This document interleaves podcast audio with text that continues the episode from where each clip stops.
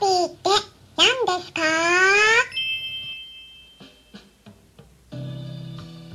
こんにちは。サラホリスティックアニマルクリニックのホリスティック獣医サラです。本ラジオ番組ではペットの一般的な健康に関するお話だけでなく、ホリスティックケアや地球環境、そして私が日頃感じていることや気づきなども含めて様々な内容でイギリスからお届けしております。さて皆さん、いかがお過ごしでしょうか？日本はですね、暑くなったり寒くなったり気温の変化が結構ねあるみたいですよね。イギリスの方もねちょっと熱波が来ててちょっと暑めなんですけれどもね。ただ今日の天気予報日本の方をねちょっと確認しましたところこんな感じになってるんです。例えば福岡とか鹿児島などの九州広島などの中国地方四国大阪などの関西とか名古屋などの方では最高気温が30度超えるみたいなんですね。また暑そうですね。はい。そしてですねその他の地域の最高気温がどうなっているかお伝えしますと東京で23度意外にも低いんですね東京。そして新潟で27度仙台で26度札幌で24度っていう感じになっています。まあ残暑ですね。残暑がありながら雨が降ると気温が下がってまたねジメジメしたりもすると思いますので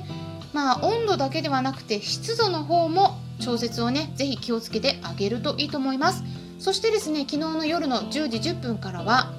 いつものごとくクラブハウスのペットのホリスティックケアクラブにて秋に起こりがちな症状とハーブによるケアについてお話しさせてもらいました。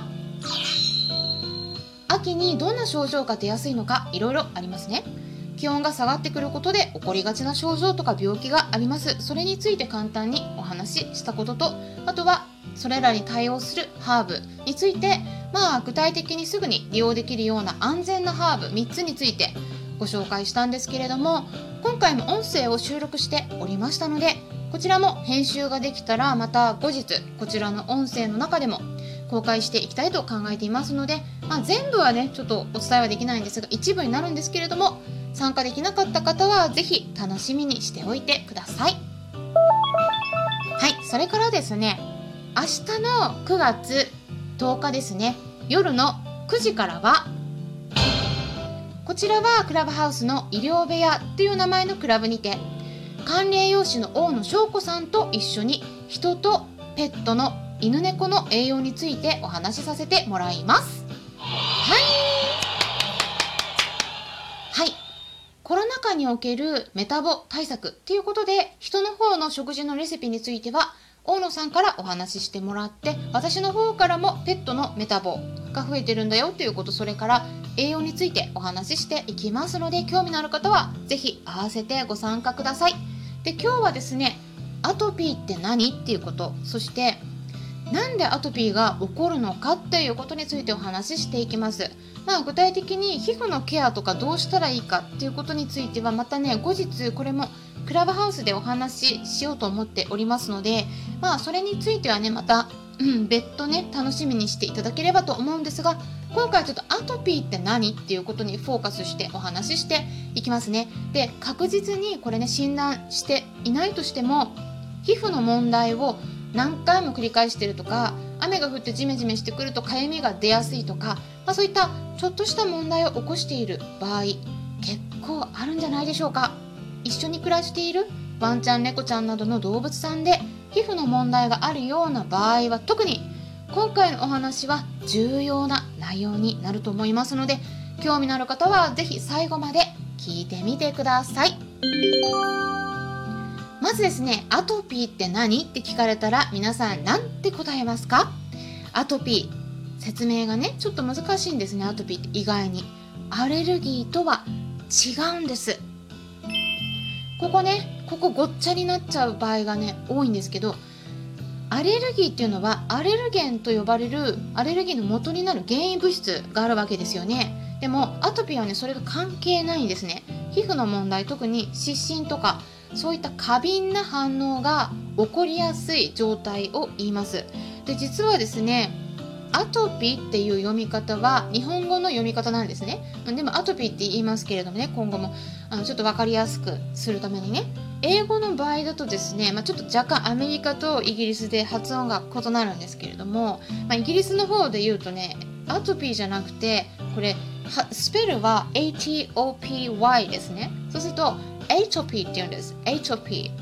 うん、だからアトピーとはちょっと違うんですけどもね。で20世紀初めに作られた言葉でもともとはですねギリシア語のあアトピアっていう言葉ですね。アトピア。この言葉から派生したって言われているんですね。でもともとのそのギリシア語の言葉の意味としては異常なっていう意味になるということなんです。なのでまあ意味としてはですねもともと原因がわからないなんか異常な皮膚の状態のことをまあ atopy アトピーと呼んでたという流れがあります。で猫ちゃんよりもねまあ圧倒的に私の経験的なことで言うとワンちゃんの方がね圧倒的に多いかなとは思うんですが猫ちゃんも一応アトピーあるって言われているんですね。ただちょっとね人間とかワンちゃんと病態が違うのでちょっと診断が難しいんですね。で診断法がねきちんと決まっていないです猫ちゃんの方は。うん。でもワンちゃんの方ではですねある程度こういったことに当てはまると診断がつけるよっていう条件があります。でこれは今からね皆さんにお伝えしますので今からお伝えする条件の中に5個以上当てはまっていたらアトピー性皮膚炎の可能性が高いと考えてみてください。それでは今からお伝えします。今からお伝えする項目の中に5個以上当てはまっているかどうかですね。まず1つ目外耳炎があるということ。外耳炎というのは耳の炎症ですね。ただただし耳の縁側には問題がないんです。耳の中の方ですね、うん、外耳炎耳たぶの炎症があるということでも縁側は問題ないっていうのが1つ目そして2つ目としては3歳未満で発症しているかゆみが出ているっていうこと、うん、最初にかゆみの症状が出た時に3歳を超えてなかったっていうことですね。3つ目前足に症状が出ているかゆみが出てるっていうこと。そして4つ目慢性の何度も再発してくるような心筋の感染があるということ。心筋はカビですね、うん、マラセチアとかも含まれます。そういったカビの感染を何回も繰り返しちゃうっていうこと。そして5つ目。ステロイドを使うとかゆみが収まるっていうことですね。これが結構重要です、うん、それから6つ目。ほとんど室内で飼われているっていうこと、うん、あとは7つ目。背中とか腰の辺りの場所には症状がないということ。ここには、えー、かゆみがない、うん、症状がないということですね。で8つ目。発症した時はですね最初に一番最初に発症した時はですねかゆみがあるだけでそこのかゆがってるとこ見てもですね赤くないんです。皮膚の問題が何もないのにかゆみが真っ先に出てるっていうことですね。かゆみがあるのに皮膚の問題が赤くない。っていうことですね。これが結構特徴になります。でこのうち5個当てはまってたらちょっと可能性あるよっていうことなんですが皆さん何個当てはまっていましたか？で今お伝えした項目の中にアレルギーに関する項目ってないですね。ですからアトピー性皮膚炎っていうのはね本来はアレルギーとはちょっと違うんですね。ただ私たちが忘れてはならないのは一度にかかる病気っていうものが常に一つとは限らないっていうことなんです。だからアトピー性皮膚炎の子ってねもともと皮膚が弱いので特にバリア機能が落ちてます。ですからプラスアレルギー性皮膚炎とかねこうなんか別のね皮膚病が2つ以上ね同時にかかってたりするんですよ、うん、結構アレルギーとの組み合わせが多いんですね。だからこうかぶってくるんで症状が。っていうことなんでねこの辺特にですねなんかずっとね治療してるのに良くならないっていうような場合は是非ですねこのアトピー性皮膚炎って診断されてたとしても他の皮膚病なんか持ってないのかっていうねそちらの方もね是非ちょっと目を向けてみるっていうことがねすごく大事になります。で特に多く見られる犬種も決まっているんですね。例えばですね日本だと柴犬フレンチブルドッグシーズーウェストハーランドホワイトテリア。などで多く見られるって言われているんですが、まあ、この辺はね欧米でも大体同じですね。でただその他にも欧米だと例えばゴールデンレトリーバーラブラドールレトリーバーあとはジャーマンシェパードドッグボクサーとかブルテリアあとはシャーペイなどに多いと言われています。アトピー性皮膚炎はですねワンちゃん猫ちゃんの中でも最大でも10%くらいの子が影響を受けてるっていうふうに言われているんですね。なのでまあ結構多いかなと思うんですがこれね人と同じように親のちょっとね声がおかしくなっちゃった。親のワンちゃんとかね猫ちゃんとかがアトピーだとその子犬もアトピーになる傾向が見られる。これ人間もそうですけどね。だからちょっと遺伝の傾向があるって言われてるんですね。なのでアトピーの子はねちょっと繁殖は控えた方がいいという考え方が欧米のケネルクラブの方では言われています。でなぜねじゃあアトピーになっちゃうのかこの原因をね追求するとまあ、大きく分けて2つあって、まあ、1つ目は遺伝ですね。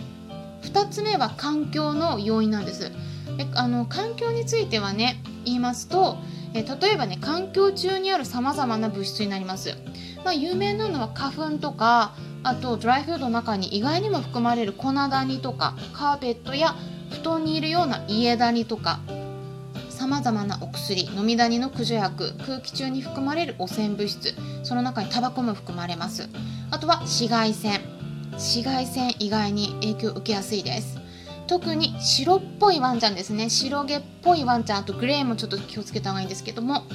メラニンって呼ばれる紫外線から守ってくれるような色素がねちょっとねうまく作られてなかったりするんですね。なのでそういう場合とかはね是非こういう環境の方もねうまくコントロールしていくことっていうのが治療のね基本になっていきます。ということでね今回はワンちゃん猫ちゃんのアトピーについてお話ししていきました。是非ね参考にしてもらえたら嬉しいです。それではまたお会いしましょう。ホリスティック獣医サラでした。